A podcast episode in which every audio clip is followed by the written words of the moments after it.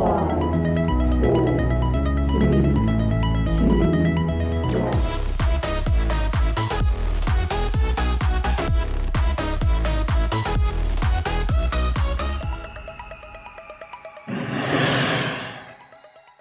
everybody. Welcome back to the Fitter and Faster Coaches Corner. As always, I'm your host, Mike Murray. Excited to have the associate head coach of Texas A&M swimming and diving, Jason Calanog. Now, how are you, Jason? How are you doing coming at us from College Station today? Hey, Mike, I'm doing well. It's a beautiful January afternoon here. It's nice and warm, so it's been good. We have morning practice, af- afternoon practice this afternoon, so I'm kind of excited. Now, do you guys go on a training trip or do you just stay home and train? Um, we used to go on a training trip, but the last couple of years we've stayed home only because we have the facilities, we have everything we need.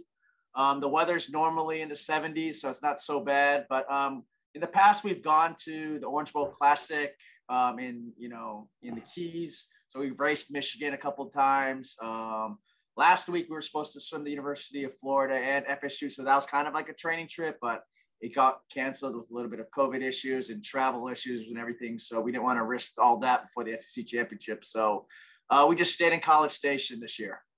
That's awesome, man. You have an extensive background working for some of the best coaches, some of the greatest mentors in our sport. And I want to lead off today's episode. We've talked a lot the last few weeks on Coach's Corner about having great mentors. You know, you've been a part of some dynamic coaching staffs, you've been coached by some great coaches. You've also worked with the Philippines national team. Talk to me about what it was like early on working with Sergio and how that's helped shape your philosophy over the last decade. Yeah, I mean, Sergio's been a great mentor for me personally as a swim coach, but also more as a family man and as a friend. I think to this day, he, he still mentors me from Virginia Tech. He still gives me great advice on how to be a good coach, how to be a good family man. I think, you know, he's been awesome to me, and I'll be so indebted to him for the rest of my life for teaching me not just his philosophy, but his mentors' philosophies and Joseph Nagy and Doc Counsilman, all the other coaches that he's had. So it's been great to be a small part in his little coaching tree. No doubt about it. And one of the cool things about Sergio is he traveled so much as an athlete that he got to work with a lot of different coaches. And you can see that in the way that uh, you know he is with his teams. The the backbone of his team is probably the relationships, right? He is such, such a relationship based coach. What did you glean from your time with him, um, especially at Bolles, but but even before that, before you got to Bolles? What are some of the things that stood out to you when you were an athlete, and then when you first started working with him? Yeah, I think with Sergio, he was just, he's definitely a great people person. He understands the human being. And I think that's what makes him such a great coach. Uh, you know, obviously he has the background of the sets and all the, you know, technique work, but I think what makes him so great is, you know, you can trust him. I think that's what gravitates coaches to him, what swimmers to him. I think he does a really good job of making sure that you feel comfortable. Um, he gets to know about your family, which you know I think is super important as a coach because you know when you're a club coach, it's, it's great to know the parents, their siblings, and then when you're a college coach, it's good to know about them, even though you don't get to interact them with as much as a club coach. But I think it's so important that you know getting to know the swimmers and their families is how you're going to get them to swim fast and to trust you. So that's the biggest thing I've definitely learned from Sergio. You know, for the past 15 some odd years. You know, when people think about you, Jason, when you and I have shared a pool deck at, at nationals or other meets, I, I've noticed that you're an incredibly positive and enthusiastic person. And you, your enthusiasm manifests itself in some big time cheering on deck. Why is that an important part of the way that you approach the sport? Um, I think, you know, for me, you know, I use this sport as a catalyst to, you know, teach. I, I definitely think of myself as a developmental coach. I'm still learning every single day how to be a better coach. But I think, you know, I always pride myself as a developmental coach, just like as a club coach. You know, I may be coaching college now, but I think of myself as a club coach. I'm always trying to learn how to get the best out of my summers, and being positive is a huge part of that, you know, and being able to believe in something that maybe they never believed in, or even for yourself. I think it's important that, you know, they trust you and I think that's being a big believer in them is what makes them swim fast and what makes them want to swim faster for you. And when you have a coach that's jumping up and down on the sidelines, it kind of gets you fired up, right? When you're in the water. Was that your experience as an athlete? Yeah, I mean, you know, I think for me, it's just like I've always been a positive person in general throughout my life. And then as a coach, it's the same way. I think if they see you're invested, they will do whatever it takes to help you. And it's it's very give or take because it takes time. It's not just because you're cheering and yelling doesn't mean they're going to swim fast. But I think it shows that you're invested in them, and I think that's super important. Whether you're the top swimmer in the world or just uh, you know developmental swimmer, you're just only doing high school only. I think that it just it really takes a little bit of just teaching them about believing and teaching them about making sure that you're invested in them that it goes such a long way. And i think it doesn't matter who, who what kind of swimmer you are. If your coach is there cheering you on. It's got to give a positive impact to you. I love it. You know a few years ago my friend and i were talking about what we wanted our team culture to be like and what we wanted our team to invest in we wanted them to invest in each other there's a famous youtube clip if you're a swim nerd like many of us who watch coach's corner Caeleb was at the World Junior Championships. You had the meet uh, up on a white screen for the entire Bolles team to watch. And when he touched the wall first, the whole team went nuts. And somebody yep. recorded that, and it's viral now. And oh, really? I didn't know. I haven't watched it in years. it, it is one of the most poignant uh, clips that you can watch about a team being invested in a swimmer. And this is going to be a great segue into our topic today, which is coaching some legends before they were legends. They were probably legends to you in the moment. But when I watched that, I thought this this is a group that has buy-in, not just because Caeleb was their teammate and he was a tremendous athlete, but you could tell that they were genuinely invested in his success. Talk about some of the things that you and Sergio did at Bolles to to create that that type of enthusiasm and excitement within the athletes. Yeah, for sure. I mean, it always starts from the top you know, the head coach and him, you know, having his assistant coaches to the swimmers to the parents to buy in what his vision is. And from the very beginning in 2007, his vision was to become a better team, to be there, to be there for each other, but also making sure that, you know, taking Bolles to that next level because they've had such great success in the past from Greg Troy on. And I think we just wanted to continue that uh, in the new age in the new era you know especially back then it's slowly when social media was starting so we had to make sure that you know we were showing everybody that this is the way we wanted to do it and i think sergio just did a great job of making sure from top to bottom we executed his vision and he's done that wherever he's been he's been so successful and i've always tried to just mimic that where i've been you know in my own version because i am not him he you know i'm trying to use his tactics, but not everything is going to work for me and for this this team that I'm on currently. For sure. You know, one of the things I noticed, we were up in Seattle at, at Junior Nationals, one of the, the last years that you guys were there. And uh, it was the loudest team, top to bottom, prelims, finals. Everybody was invested in everybody else's success. And that's a great, that's a great mark of a championship team. Uh, you guys have really taken that uh, well, you have taken that experience and parlayed it into to college coaching and blossoming at Texas A&M over the last few years, really developing that men's team. And we're seeing it now with the development of Shane and how he's exploding on the international scene. And th- this is a kid who was, you know, pretty well recruited, but maybe not well known by everybody. And he's exploded into one of the best short course swimmers in the last decade. Talk about his development and you know how you guys kept that kept your target on not just having ncaa success but taking that into some international swimming I think the first things first, you know, you know, Shane came up from a background in McAllen, Texas, South Texas, which is really, it's literally Mexico. It's it's on the border of Mexico, and there's not a lot of great swimming over there. But I think for me, when I first saw him at Junior Nationals in Austin as I think a sophomore or junior, I was like, this is the guy.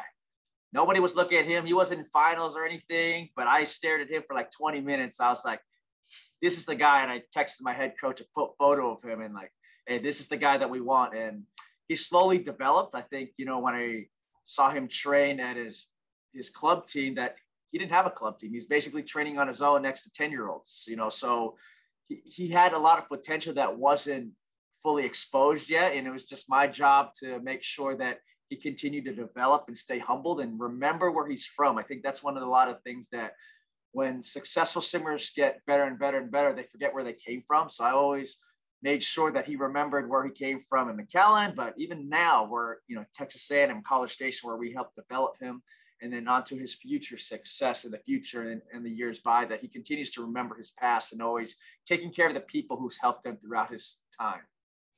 Jason, talk to us and talk to the young coaches who listen to Coach's Corner every week about what you were looking for as a college coach. You mentioned you saw Shane and you, th- you thought to yourself, this is a guy who's going to make an impact in college swimming. What are the things you're looking for when you when you're watching him swim at juniors? I think the biggest thing is always, you know, you know, as a coach, you're trying to look at, you know, height, length of arms, you know, feet, big feet, you know, the, the typical thing a college coach would look for but I'm also looking how does he interact with his club coaches? You know, what is he doing? You know, does he, you know, have a great relationship with him or does he stay by himself? Um, I'm also looking at how he reacts after a race. Um, you know, how he warms down, like the simple things that nobody's looking for is what I'm looking for. And I think being a club coach that's helped me in college that I've that's something that I've gotten used to watching and looking for as a club coach and making sure that we're doing great things and warming up, warming down, having great relationships with the coaches and the swimmers. Um, that's helped me as a college coach because I'm able to use that to help parlay to find swimmers who think alike and who fit the mold of the development. I think, you know, it's just like college football or basketball. You know, you're looking for the right players to fit your system. Um, so that's what I'm looking for. And then you're always going to have to have the outliers, the outside the box thinkers. And Shane is like that. You know, he, you know, he grew up swimming by himself, so he didn't have that team atmosphere. So that's something that we've had to develop over the years, and it's continued something that we've continued to develop now when he makes the U.S. national team and how to use your team, it's how to use your coaches. So that's something that you know, it's also a teaching moment all the time. As a young coach, as an experienced coach, you always need to learn you always need to develop. I mean, I think that's the one thing that, you know, for me is I never, I've always considered myself as an underdog. I'm always trying to be better. You know, I always try to make sure that um, how can I make my swimmers better? And that's something that's super important to me. And, you know, why we've improved at Texas A&M is because of that underdog mentality that, you know, a lot of college coaches, you know, the top stay the top, the middle stay the middle, and the bottom stay the bottom. No one changes, you know. And for me, it's like I wanted to do something different. You know, a lot of college coaches didn't give me the time or day when I applied to jobs five, six, seven, eight years ago. You're a club coach. You know nothing. You know, you can't recruit. So I've made it a point to make sure that I work my butt off to make sure that whenever I face these people, we're continuing to get better, you know, and that's just my mentality. And I always had that under, no matter how much success I've had, I continue to make sure that we continue to develop no matter where we're at. I love it, man. I love it. You're in one of the most competitive conferences in all of college swimming. The SEC, always powerhouses. You're starting to see a little bit of the shift the last couple years over to the East Coast, and the ACC is starting to get a lot better. So the parity in college swimming is coming around, and it's great to see you guys right in the mix. I'm going to segue now into probably some of the most historic club developmental years in the United States, uh, as well as for, for Joseph Schooling uh, in Singapore swimming, is your time at Bolles and yep. having the opportunity to work with Ryan Murphy, Joseph Schooling, and Caeleb Dressel. Um, it, what an incredible couple years when you were there, talk to me about when you started to have the feeling that this group was going to not just be special, but they were going to define an era of swimming.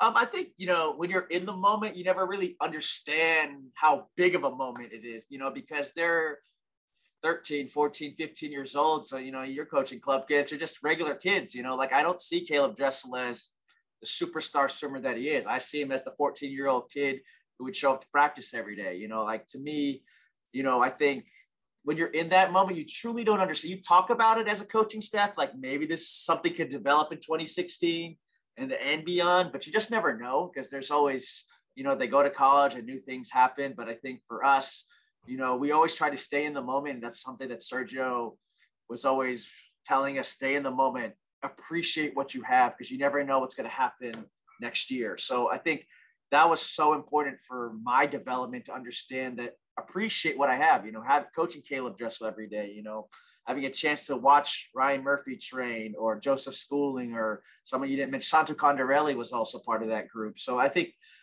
just staying in the moment, understanding, yes, we knew that something great was happening, but you just never know what's going to happen because there's so many different factors. And I think we were just blessed to be part of that small moment of time to be there day in, day out, you know, and watching a little bit of our fruits of our labor in college and now as professional swimmers was a great moment in our lives and something that I'll never forget. And, you know, hopefully we could have that success again one day. I'm glad you mentioned that, Jason, because I was on the pool deck uh, at trials in 2016, and I I witnessed Caeleb seek you out after making the team. Talk about what that meant to you. Um, it was a special moment. So you can see it right here. That's what he said seek me out. I think it's such a surreal moment because that's something that we talked about years prior and him believing in something that we talked about when he was a 14 year old kid. Um, to see his success has been such a special moment for me. Um, you know, I try to keep to myself. I try not to show my emotions, but that was the, one of the few times that I let my emotions out where I did let a tear out and understand that, wow, this is such a big moment for him and also for myself because, you know, I may have not been coaching him at that exact moment because he was already at the University of Florida, but I understand all the hard work it took for him to get there and to see Ryan Murphy make it and all this, you know, swimmers do such great things, you know, it, it was just great to be part of their success. You know, it, you know, I, it didn't matter if, I was his current coach, you know, I just knew that, you know, all his coaches that he had beforehand with Dale Porter and so many other coaches that it was great to be part of their success. Absolutely. And we can start talking about Caeleb because I want to talk about all three individually and uh, even Santo because Santo had one of the best pre-race rituals maybe ever in swimming with his dad. and oh, we, yeah, we can talk about that too. But um, sure. one of the things that uh, I know that was important in Caeleb's development was the significance of his family. He's very tight with his family. Uh, I know he's very tight with um, you know his teammates at Florida too when he was going through the process. But at, at Bolles, uh, when he was swimming with you guys, he didn't go to Bolles school, but uh, he was very much a part of the culture there. So, talk about the Dressel family and how that was an important part of his development. I think you know his family is number one, and that is something has never changed from when he was a kid all the way to as a professional swimmer, though you know famous swimmer that he is, the Olympic gold medalist. Family is always number one to him, and in that to me has been very special because it reminds me that family needs to be number one. You know, as a coach, you forget that success moving up the ladder becomes number one. And then swimmers like him remind me that you could stay humble. You can have millions of dollars, Olympic gold medals, but the one who's going to be behind you is your family. And that success that he's had with his family, they've always stayed humble. His mom has no idea what his times are. she always texts me during races. Was that good? You know, to this day, at the Olympic Games. He have won gold medal. Was it a good time? You know, like things like that. I think that's been so great. You know, his family has let him continue to have success on his own. They don't try to jump on his bandwagon. They just support him the best way again with his wife, Megan. You know, she swam for me also. I mean, I think, you know, and then his brothers and sisters, Tyler, you know, Sherridon and Kaylin, they've been, you know, they've been such great support system for him that it's why he's so successful because he can stay humble. He, you know, he doesn't forget about where he came from. And that's something that's why he stayed at Clay County and he went to Clay High School, you know, because his local high school was so important for him, you know, and then, you know, the Bolles School, why he represented Bolles Sharks when he was in college, you know, he didn't represent, you know, Gator Swim Club until we were all gone, you know, so I think that's super important. I think he's just a humble kid and he understands where he came from and he, he'll never forget that. And that's what makes him so great.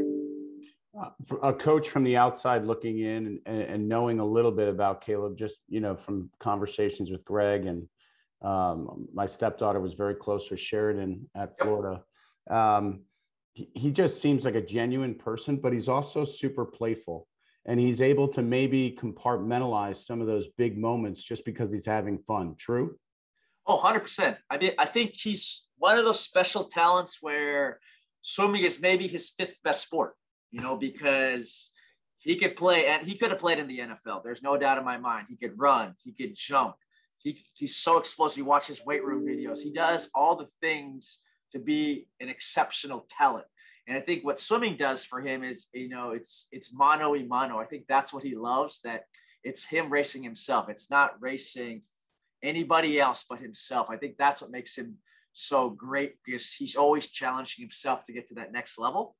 But also, you know, for him, just being humble and understanding that when it's time to swim and it's time to train, that's his main focus. When it's time to be with his family, that's his main focus. When it's time to play basketball with his friends after practice or before practice, that's his focus, and nothing will get away from that. So I think that's what makes him so great. He knows how to understand the big moments and what's important at that moment. And I think that's great. You know, he's one of the few swimmers in the past that took huge breaks off.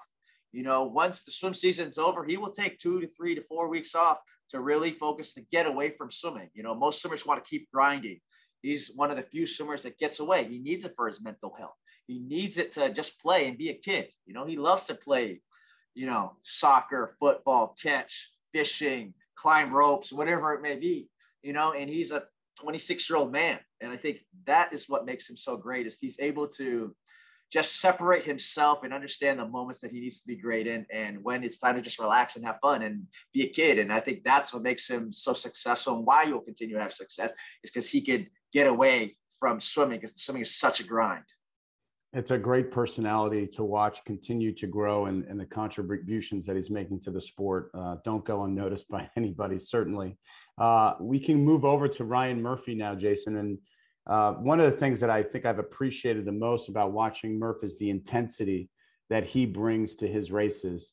That yeah. that championship focus it seems that he has. I remember watching him as an age grouper and thinking, this kid has dynamite under waters, but he's congruent off every wall. I mean, he's precise.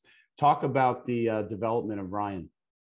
Oh, for sure. You know, you know, obviously Sergio Lopez was his, you know, full-time coach. I got to just help out during the summers and you know, holidays and things like that, or, you know, during swim meets and stuff. But I think what makes Ryan different from Caeleb or Joseph or anything, Ryan was a machine. He is very robotic like. He does everything, you know, every rep perfectly. He does everything methodically. He thinks through everything. He has everything planned out years and months in advance.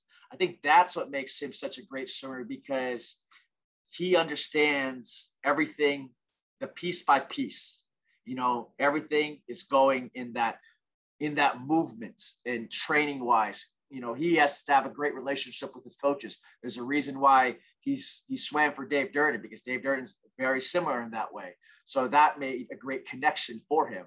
And Sergio is very much like that too. So I think Ryan definitely, you know, obviously he has the height, the length, you know, the growth and everything, the explosive power and everything that everyone else has. But he also has the work ethic. I think the work ethic is bar none one of the best. He's very cerebral in that sense. That makes him very different from others. What what were some of the sets that you remember, or or maybe you can recall something that he did, whether it was with Sergio or at a meet where you you kind of started to think this is this is going to be a world class kid.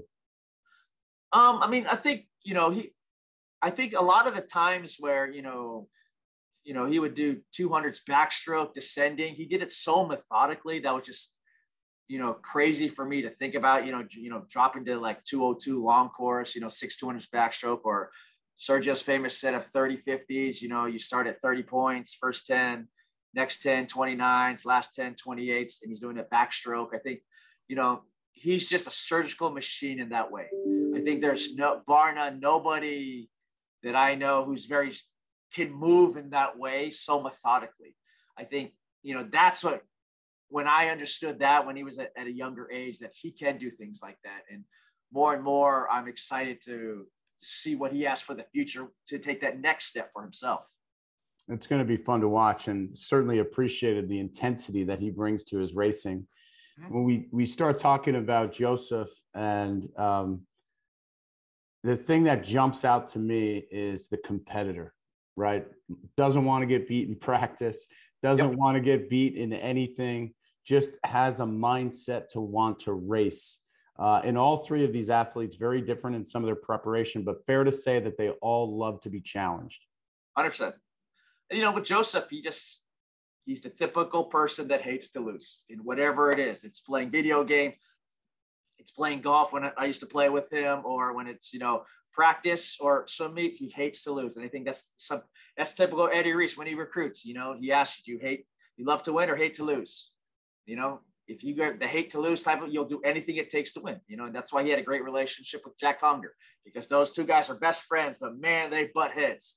And that was super important for Joseph's development. You know, he had Ryan Murphy to push him every day. And then he had, you know, Santo Condorelli and he had Caeleb Dressel, they would push him to his limits. And I think that's what helped him become an Olympic champion is because he didn't want to lose. And he understood the moment in 2016 that that was his time and he took full advantage of it. And now he'll forever be the, you know, Olympic gold medalist from Singapore that meet Michael Phelps. So I think that, you know, he understands the moments and he, the moments was never too big for him. And that was great to watch him growing up as a 13 year old, slowly develop that you know, and seeing what his parents did for him, the sacrifices that they had, that, you know, he took a nation on his shoulders. And I think that's something that most swimmers could not do because of all the pressures that he had, he did it. And that was special to to be there and to watch him win his first gold medal. Oh, absolutely. And what a moment, right? I mean, you you know, and, and if you're close to the sport, you realize the pressure especially from a country like that that has huge expectations for their best athletes, right? And, and carrying that and being able to do it. We talk about Joseph's competitiveness as, as a young swimmer. And Jason, we all want competitive athletes, but yep. we have to do it in the context that a rising tide lifts all ships, right? Of course. So when you have that super competitive swimmer who hates to lose, there are going to be challenging moments, right? Where egos get high, tensions get high. You're talking about these years at Bolles with three of the best athletes in the world on the planet. How are we managing those egos in the age group uh, lens? it's hard, you know, because they're tough. You know, was there good days and bad days? 100%. You know, it's not all dandelions and everyone's happy. Are there, you know, shouting matches with coaches or the shouting match with teammates. Yes because that's typical. It's it's a lot of testosterone. It's you know it's mano y mano. So 100% for sure. But i think the biggest thing that sergio did a great job of was just developing the team atmosphere and understanding we're here for each other. You know we're here to help each other get better. And once those guys slowly started to realize that there's more and more you know, men and women who wanted to be great together. And I think, you know, we challenged ourselves as a team. How could we be top 25 at NCAA's as a club team? That's what Sergio told us in 2007 in our first all staff meeting was how could we be top 25 at NCAA's with our high school club team? You know, and I think when it was Ryan Murphy's senior year, we would have been 13th, 14th at NCAA's with just high school kids. So I think, you know, that was a challenge, you know, I think that was fun. And, you know, that kept everybody wanting to be better. I, everyone wanting to be on the A relay, even to be on the B relay. You know, one time at, I'll never forget this one time at junior nationals in Austin, you know, our 200 freestyle relay got first and third. Our B relay got third, you know, so like to me, that was like, wow, we have something special here. And I think that was something that, you know, we want to continue to have that success and believe in each other that it just it's just it just ball kept on rolling and kept on rolling you know and i think that was a great time for us to continue to develop we talked about santo and, and his great uh, pre-race tradition of yep. giving his father the bird from the yes. block and and a tremendous swimmer in his own right a world ranked athlete has had some great international success maybe not at the level of the other three, even though the other three are next level. What's it like managing that ego with with the kid who might be a finalist at junior nationals but isn't ready to take that next step to Olympic trials or getting a second swim at trials? I know just knowing you and knowing Sergio that there's no change in the approach to coaching. But there's certainly a space that the athlete might identify hey, I'm not here yet. How do you encourage those swimmers to continue to keep driving towards their goals? Well, I think the biggest thing is, you know, you got to treat everybody differently. You know, we all have a team goal or a senior group goal, but I think you got to treat anyone individually, and you under, got to understand that. You know, like when Caeleb went to Olympic trials in 2012, he was 150th place, 200th place. You know, but I think it was important for him to understand. You know, next time around, you're not going to be there. You know, it's the same thing whether you're a guy trying to qualify for sectionals or Florida age group championships or whatever. It's like, you know, we work hard, we're going to get to that next level. You can see it from the people who are above you. I think that's the one thing that, you know, Sergio always taught us. You got to make sure your top, top level swimmers are improving because the others will follow. And that's something I never forgot because if the top guys are improving, the middle guys will just want to stay behind. Then the guys below, you know, but also understand the flip side of things. You got to take care of the bottom end because at some point they're going to move up to your top end. You got to prepare them. You know, when they're 14 years old and they're losing to the world champions, at some point they're going to be 17, 18 years old or 22 years, the captains of your college team that we got to continue to develop them also and understand they're important too.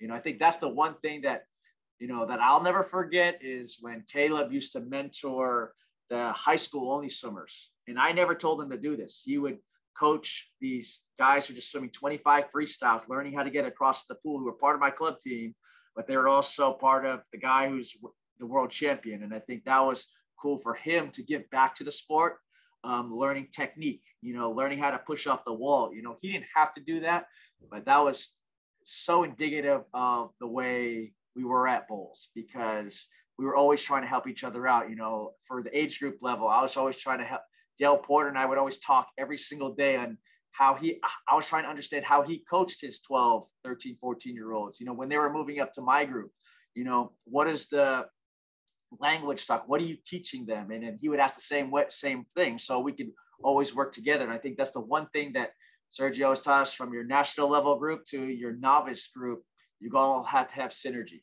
And if all your group coaches had the same synergy, you're all teaching the same things, that's what's going to be the difference maker because you're all teaching the same thing. And that's something that I think we spent a whole year working on what was the ultimate Bolles swimmer going to look like. You know, what stroke, the butterfly stroke, what every stroke was going to look like, and how we broke it down into drills all the way to when you first got there.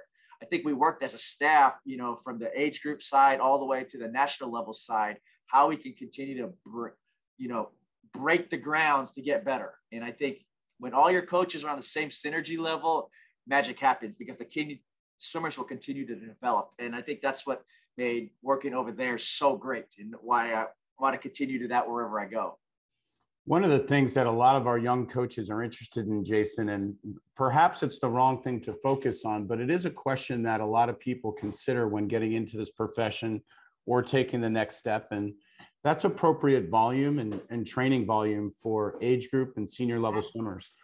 You're talking about training some of those best swimmers in the world as age groupers.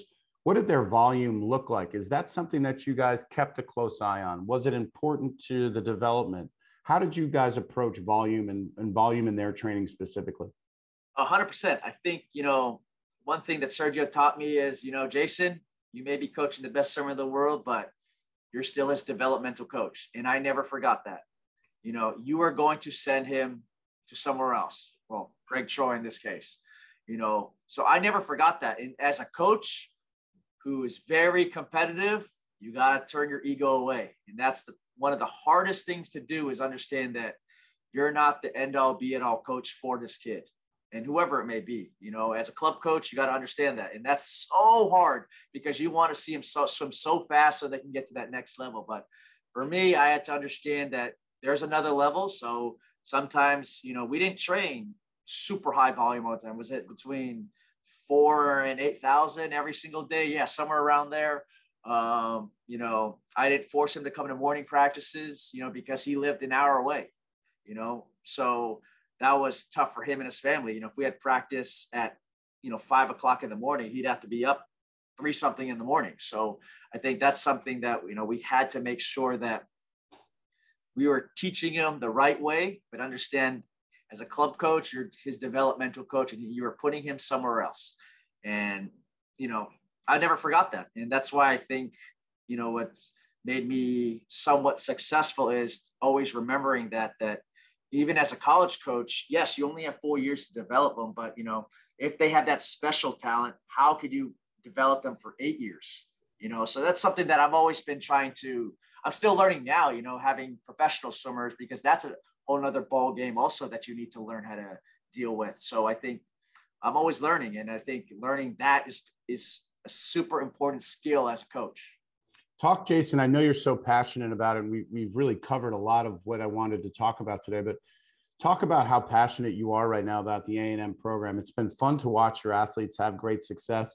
Some of them move on to the ISL and, and are swimming great. I think, you know, Beryl's performances in the, in the ISL have been fantastic, especially the, the, the last year or so. Mm-hmm. Um, you know, you, you have this these athletes who are moving on to great success, and then they have the pressure of maybe trying to make their Olympic team. And you know, as a pro coach, you might not see them every day, you might not see them every month, but you're still kind of the key ingredient to what they're trying to do. Talk about your development into pro coaching um, as an aside from what you do in your primary day job as the college coach. Yeah, I think you know it's it's it's difficult. It's definitely different from being a club coach, a developmental coach. I think it's different from being a college coach. Um, I think you know with pro swimmers, you know they want to be on their own and be able to make choices because they are older and they understand their bodies well. But they also, you know, they need a lot of attention. Also, they're looking for someone who's going to be watching them day in day out. Also, so I think for me is I'm still learning a lot about that, you know, learning when I could push the push and when I need to stay back and let them understand that they need to make those choices because they're adults. Um, and I think that is, as a coach, is it's difficult because when you're coaching college kids, you want to be on top of them. You know, when you're a club coach, you want to be on top, but you also have the parents also. So I think, you know, as a coach for myself, I'm still trying to learn that, you know, day in, day out, you know, and I think, I think I'm continuing to get better, but I consider some it's I'm not a finished product at all. I know I could be better. And I think it's proving day in, day out that I need to be better. And how I could separate the college team, how I could separate the pro team, and then uh, you know, and how I could separate family. And also the biggest thing is my own interests outside of the sport of swimming. So I'm always trying to balance new things all the time. And it's always a learning process. And thank God I have a wife who's very understanding in that sense but I also know that I'm my biggest critic because I I'm the only one who's going to believe in me. You know, I have some support system obviously, but you know, if I'm not going to believe in myself and push myself to limits, then no one else will. And then none of my swimmers at A&M are going to believe that because I'm much what I'm trying to do at A&M is do things that's never been done before. You know, the men's programs never had a national champion, and then we had, you know, a guy win three, and then he was the first time an NCAA Swimmer of the Year. I mean, one of the cool things that I told our staff, you know, a couple of weeks ago is, you know, when Shaine won NCAA or CSCA as Swimmer of the Year, I think throughout the history of that award, only two of them were maybe not, you know, let's say top 25 recruits in the country. It was Shaine and Conor Dwyer. You know, I think everyone else was a top 25 type recruit, you know, and they just had to continue on their path. You know, you know, Shaine wasn't like that. You know, I think we, I think that spoke volumes about development and making sure that we can do things at A and M. You know, nothing is harder than, you know, a team who's maybe 100 miles away is the, you know, the University of Texas. They're national champions. They have so much storied success, and we have none of that. But that's what I came here to do. You know, I love being the underdog. I love, you know, having to develop something out of nothing. You know, and being in the SEC has helped and being at Texas A&M's helped because we have abundance of support from the 12th man, from the athletic department, everyone is surrounding us. But to me, it's there's nothing better than moving up the ladder and doing it in the right way and making sure that they understand that we're doing great things, but you're going to have a great education here and you're going to have a great time while you're doing it here and you're going to be treated with respect. I think all those things encompass why for me being at A&M has been so great, you know, and why I, I've loved my time here. It's fun to watch. Mm-hmm. Talk to me about having no fear when you're staring down the barrel of having to swim the University of Florida, having to swim Georgia, having to swim Tennessee. you know, going against some of those SEC blue bloods, it's got to get you excited to go after those top spots.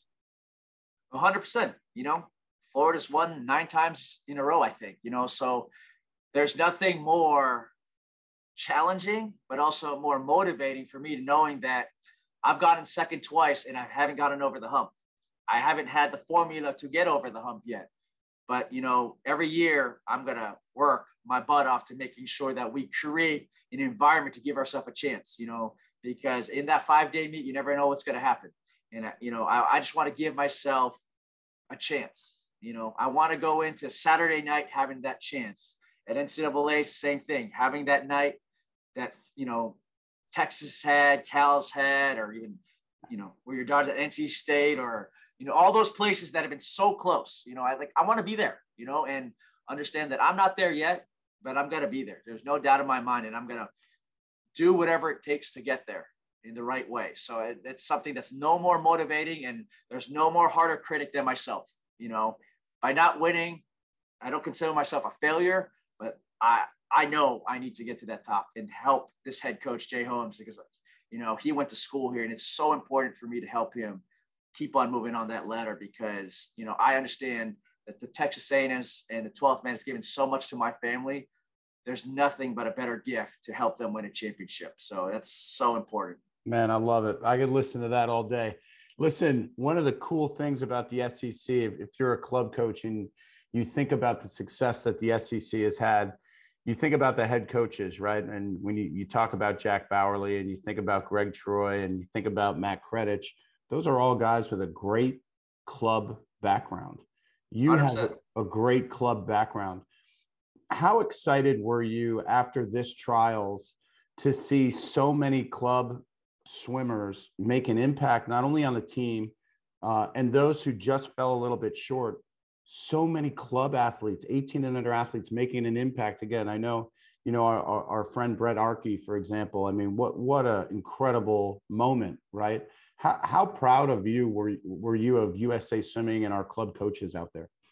I was phenomenal. You know, obviously one year delayed changed a lot of things because maybe a year ago, one year ago, those kids would be on the outside looking in, but for them to make that home, it's been awesome. You know, it's, you know, for Brent, it was awesome to see, you know, Emma make it, you know, because, you know, I've known Brent when he was a young, young coach, you know, way back in Gainesville. So I think to see the success he's had and see the success of so many different club coaches, it's been so great for our sport, but it's also great for the future. But it's also great for the older swimmers to, hey, you need to continue to find ways to get better. And I think that's what makes US swimming so great is because it's not just a small number of swimmers. It's more, it's now from the older generation and now the younger generation, and we're meshing together, you know. So the future's so bright for the next, you know, two years and then the next six years for USA swimming. So it's been super great to watch. And,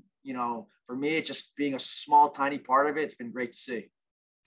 Certainly exciting to watch you and your career over the years. And uh, you've gotten to work with so many international athletes, whether it was at Bolles, uh, whether it's been at any of the, the places you've been.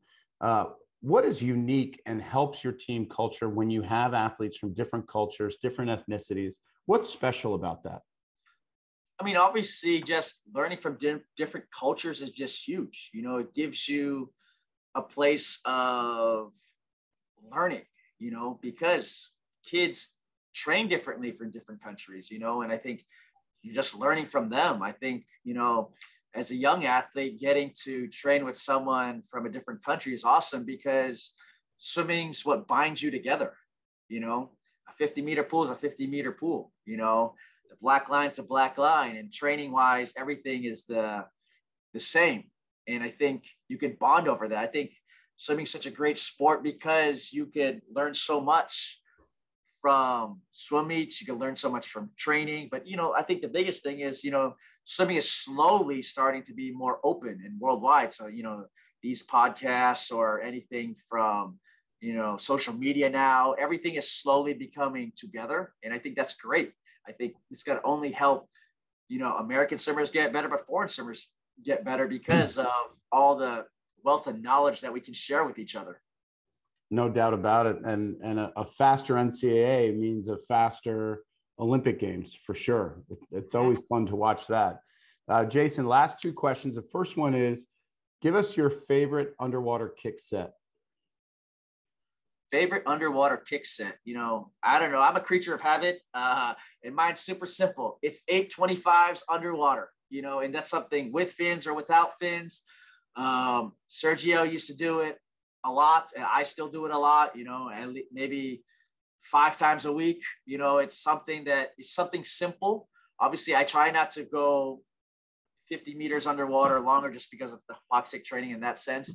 I mean, that's why we do flip turns all the time, fly back breast free to work on hypoxic training. But for me, the simplest thing is just 825s underwater, whether descending one to four or, you know, we're doing kick counts and working on, you know, things in actual races. I mean, I just try to keep things simple. All my practices are super simple. I don't try to, to do 20 million things in one set because I think in this generation, they can only focus on one or two things and their mind goes somewhere else. So for me, I try to keep things as simple as possible, but understand there's an intent and purpose to everything we do.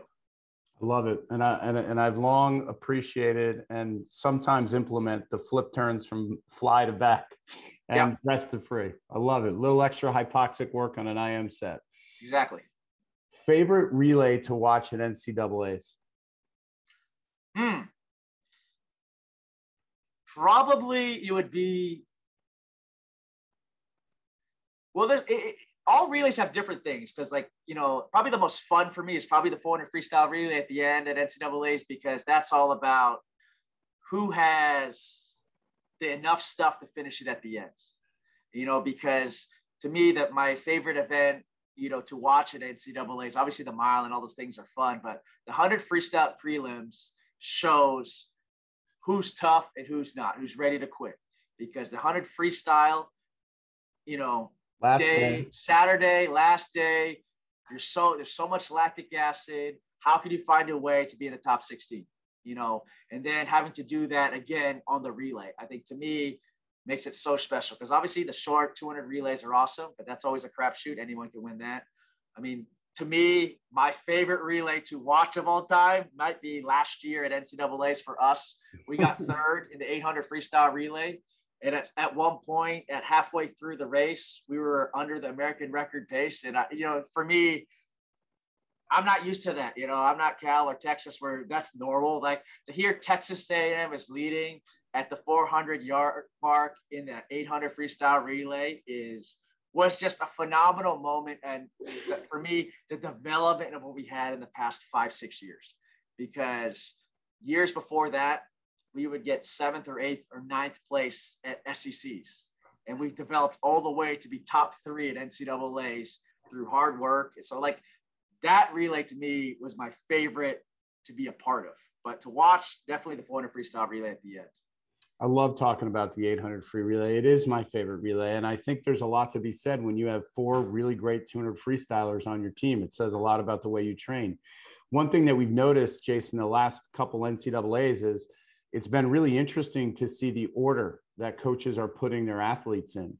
Uh, yep. Talk about your strategy and, and where you put your fastest guys inside that 800 free relay. I mean, last year, you know, we put Shaine Casas up front just because he has a lot of opening speed, and I thought he could go 129. He eventually went 130. But you know, I knew he was going to be, or at least my guess was he was going to be with Kieran Smith, and then he was going to be with whoever it was Texas had up front, whether it's Drew Kibler whoever it may be. So I knew to stay with them, we had to be close. And next, we put our, you know, best 200 freestyle Mark Theall. He split also the same time. Uh, but I think, you know, putting the top end up front was super important for us. And for us, after that, we just had to hang on. And obviously, we were leading at some point and eventually they passed us. But I think for us, a cool moment that I, it won't matter to anybody else, but to us that, you know, we were able to beat the University of Florida in the 800 freestyle at SECs. Obviously, we thought, you know, you think if it's a fluke. And then we were able to beat them again at NCAA's head to head right next to them but also was so cool for our our guy, last guy, Clayton Bobo, you know, he was swimming for his life because at the end of Florida's relay was Bobby Finke. And you know, every now everybody knows how to get finked. We didn't get finked this time. We actually beat him for some reason. For some strange reason, we were able to hold on. So to me, that was a special moment that we were, you know, to we were able to beat the University of Florida twice that year. Um, just because the 800 freestyle relay has been their baby for so many years, and you know, for us to, you know, just beat them one time and then do it again was just a special moment for Texas A&M and as coaches, it was just a great moment for us too. Also. Well, uh, it was it was great to watch and awesome to see that, and uh, I think there was a lot of reasons why you were able to do that, and uh, certainly a, a, shout out to you and, and the staff and all the hard work. Jason, if young coaches want to connect with you, what's the best way for them to do that?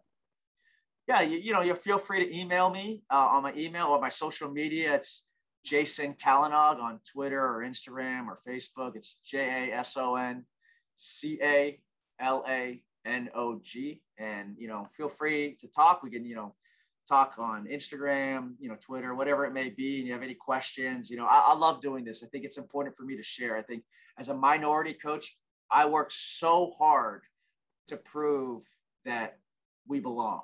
And that's, uh, to me, is there's no bigger thing and one of my callings and why I'm a coach is to help younger coaches to be better because I understand what it was for me 10, 15 years ago when no one gave me a chance. They didn't want me just because I was a young Asian coach. And for me to have the success is awesome, but I want to continue to mentor younger coaches and give them opportunities that they may have never had. So that's one of my life goals is to help younger coaches become better coaching, give them opportunities which they never got before. Yeah, so important too for many of our USA club coaches who watch this to to keep your eye out for staff who need opportunities and look for those passionate coaches with a diverse background or a background that's dissimilar from the majority of your team. So mm-hmm. important to get kids especially to create relationship opportunities in with cultures and ethnicities that they might not have ever had a chance to. I know it's important to you. You've you've been on a USA Swimming Diversity Camp staff, uh, and I and I know that that's something really important to you, and that's certainly something that's important to us here on Coaches Corner. So, really appreciate your time today, Coach. This was a great episode. Dan's going to have his work cut out for him making the clips, and uh, really appreciate your time. Good luck to Texas A&M this year. We'll be rooting for you. Thanks, Mike. Thank you for the opportunity. And if everyone needs any help, please hit me up and I'm for sure love to help you guys out. Awesome. Thank you.